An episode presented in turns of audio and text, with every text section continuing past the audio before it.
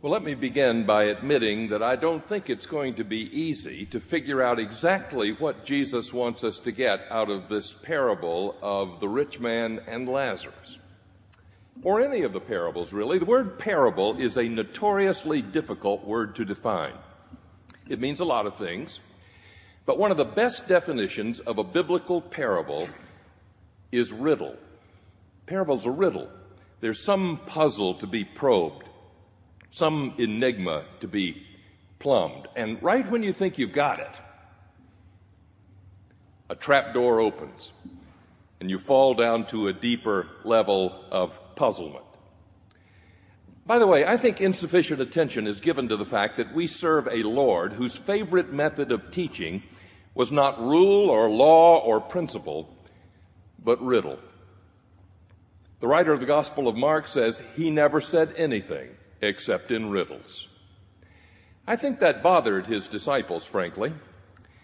We are told that one day Jesus had been teaching and preaching to the crowd one parable after another, one riddle after another, and when he was done, his disciples pulled him aside and said, Why did you do that? Why did you talk to them in riddles? As if to say, if you've got something to say to them, why don't you just say it? The humorist Calvin Trillin once said that he failed high school math because his teacher never understood that he meant his answers ironically. well, so did Jesus, evidently, because he never said anything except in riddles.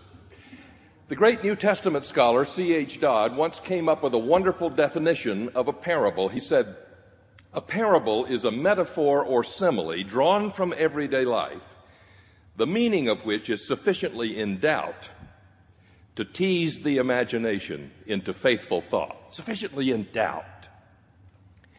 But even in the strange world of parables, this parable is particularly odd. You see, most of the parables are about things that we know something about. A, a farmer sows seed in a field. A woman mixes yeast with flour to make bread.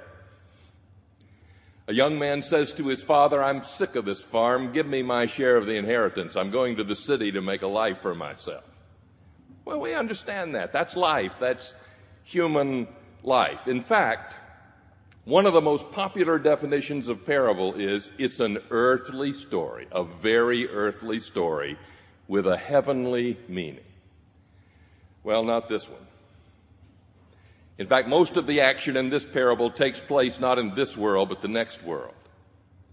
In fact, you might even say instead of being an earthly story with a heavenly meaning, this one's a heavenly story with a, or actually a hellish story with an earthly meaning. Most of the dialogue comes from the bowels of Hades. What happens in this parable is that there is a rich man. We don't know his name. But we know how he lives. He wears designer clothing and he eats whatever he wants to every day. Right at his gate, right at his door, there is a beggar named Lazarus, a man so poor and hungry he would love to have pawed through the hefty garbage bags that go out the back door of the rich man's house every day, but no. There is no sign that the rich man ever noticed him, attended to him, cared for him. They live only a few feet apart. But they're in different worlds. But as is so often the case in parables, there is a sudden reversal. The poor man, Lazarus, dies and is taken by the angels to the bosom of Abraham right next to the heart of God. The rich man also dies. He ends up in torment in Hades, and in Hades, he looks up and sees Lazarus in Abraham's bosom, and he cries out, Father Abraham, please have mercy on me. Send Lazarus here with water to cool my tongue. I'm in agony in these flames. But Father Abraham says, Oh no, my child. In life, you've had good things. And what is more, a chasm, a great chasm, has been fixed between us. You can't come to us, and those of us who would love to come to you, we cannot. It's too late. It's too late. What do you think Jesus wants us to get out of that riddle? Well, a good many New Testament scholars say this story fits beautifully into a major theme in the Gospel of Luke, namely that in the struggle between the haves and the have nots, between the rich and the poor, God is not neutral. God stands on the side of the weak and the poor. And it's true. If you read through the Gospel of Luke, there is more material in Luke's Gospel on economic justice than almost anywhere else in the Scripture. In fact, sometimes you get a little militant feel from Luke. It's almost as if every time he uses the word rich, he snorts rich. At the beginning of Luke's gospel, when the angel comes to the peasant girl Mary and tells her, tells her she's going to be the mother of the Christ child, she breaks into song. We call it the Magnificat. But it is not a gentle mother's lullaby, it is a political protest song. My soul magnifies the Lord. Why? Because God has brought the proud and mighty down from their thrones and lifted up the weak and the lowly. The hungry God is filled with good things, and the rich God is sent empty away. Right before our parable, Jesus has an argument with the local clergy. He says to them, You know what's wrong with you ministers? You think you can serve two gods God and mammon, God and money, God and the prosperity gospel. Well, you can't. They both want your soul. So choose. Maybe our story is the tragic tale of a man who made the wrong choice. If that's what Jesus wants us to get out of this riddle, I tell you, there is something about that interpretation that I find deeply satisfying. You know, when I think about the greedy people in our culture who brought our economy almost to its knees, I think about my own neighbors, some of them losing their houses, their mortgages. Or, or when I read the news story about the professional athlete in Philadelphia who owes the city of Philadelphia thousands of dollars in unpaid parking fines because he parks his luxury cars wherever he wants to. One of the tickets is for parking his Rolls Royce at Philadelphia Airport for two weeks in a handicap slot. And if I think that this story is about people like that appearing before the bar of God's justice and hearing the voice of God say, All right, Buster, you've had all the good things in life you're ever going to have, there's something in me that says, Yeah. There are only two things that keep me from stopping there. The first is the chill of recognition. Look, I, I don't think of myself as a rich person. I'm a preacher and a teacher, and believe me, I am paid accordingly. But if you pull the camera back and look at me in relationship to the population of the earth, I'm at the top of the pyramid. As the parable says, I wear nice clothes every day and I eat pretty much whatever I want. Whatever this story has to say to the rich, it has to say to me. The other thing that keeps me from stopping there, though, is that Jesus doesn't stop there. Luke doesn't stop there. No sooner has Jesus told this story than he gets back out on the road to the cross. And it takes him very soon through the town of Jericho. And in Jericho, he encounters an honest to God rich man. His name is Zacchaeus, and he is a bureaucrat for the Roman IRS. Or as Luke puts it, He's the chief tax collector and he was rich.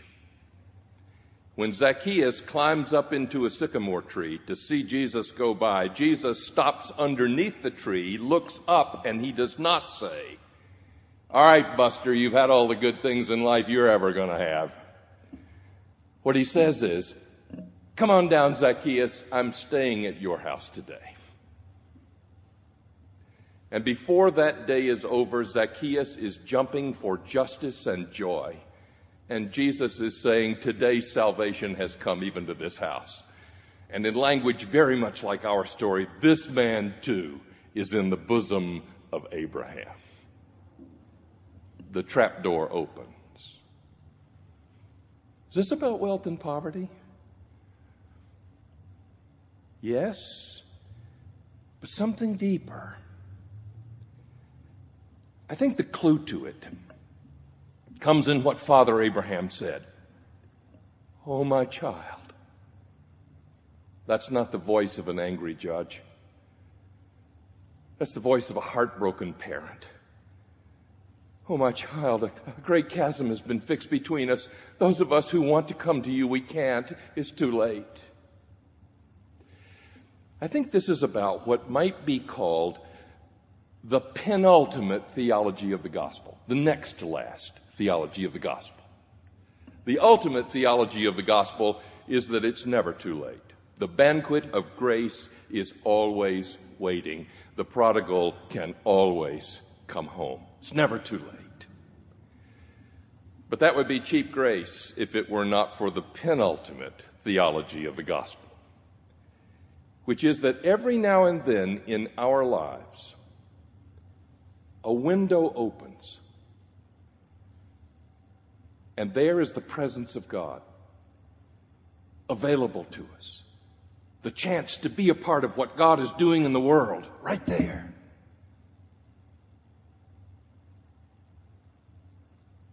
And it's too late.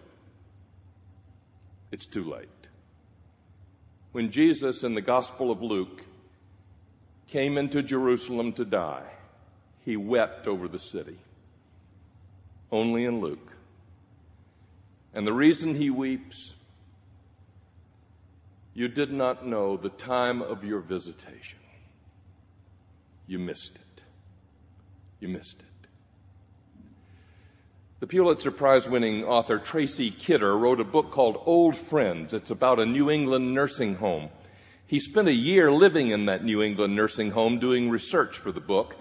And in the book, he says there are a lot of people in this home who are plagued by the loss of memory. But there is one man here who is plagued by the inability to lose memory.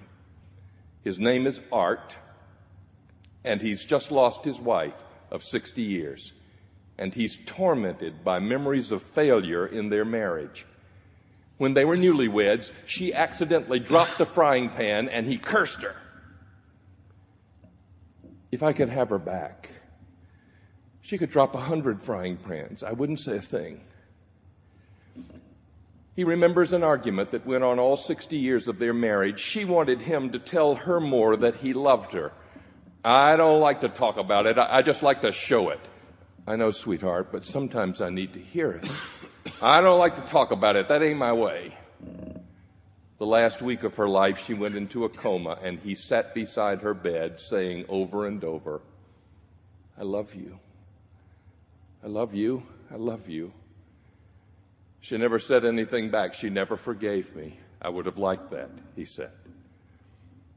The day she died, he was in the room watching television. Look, the Red Sox are losing again. I would have liked it if she had died in my arms.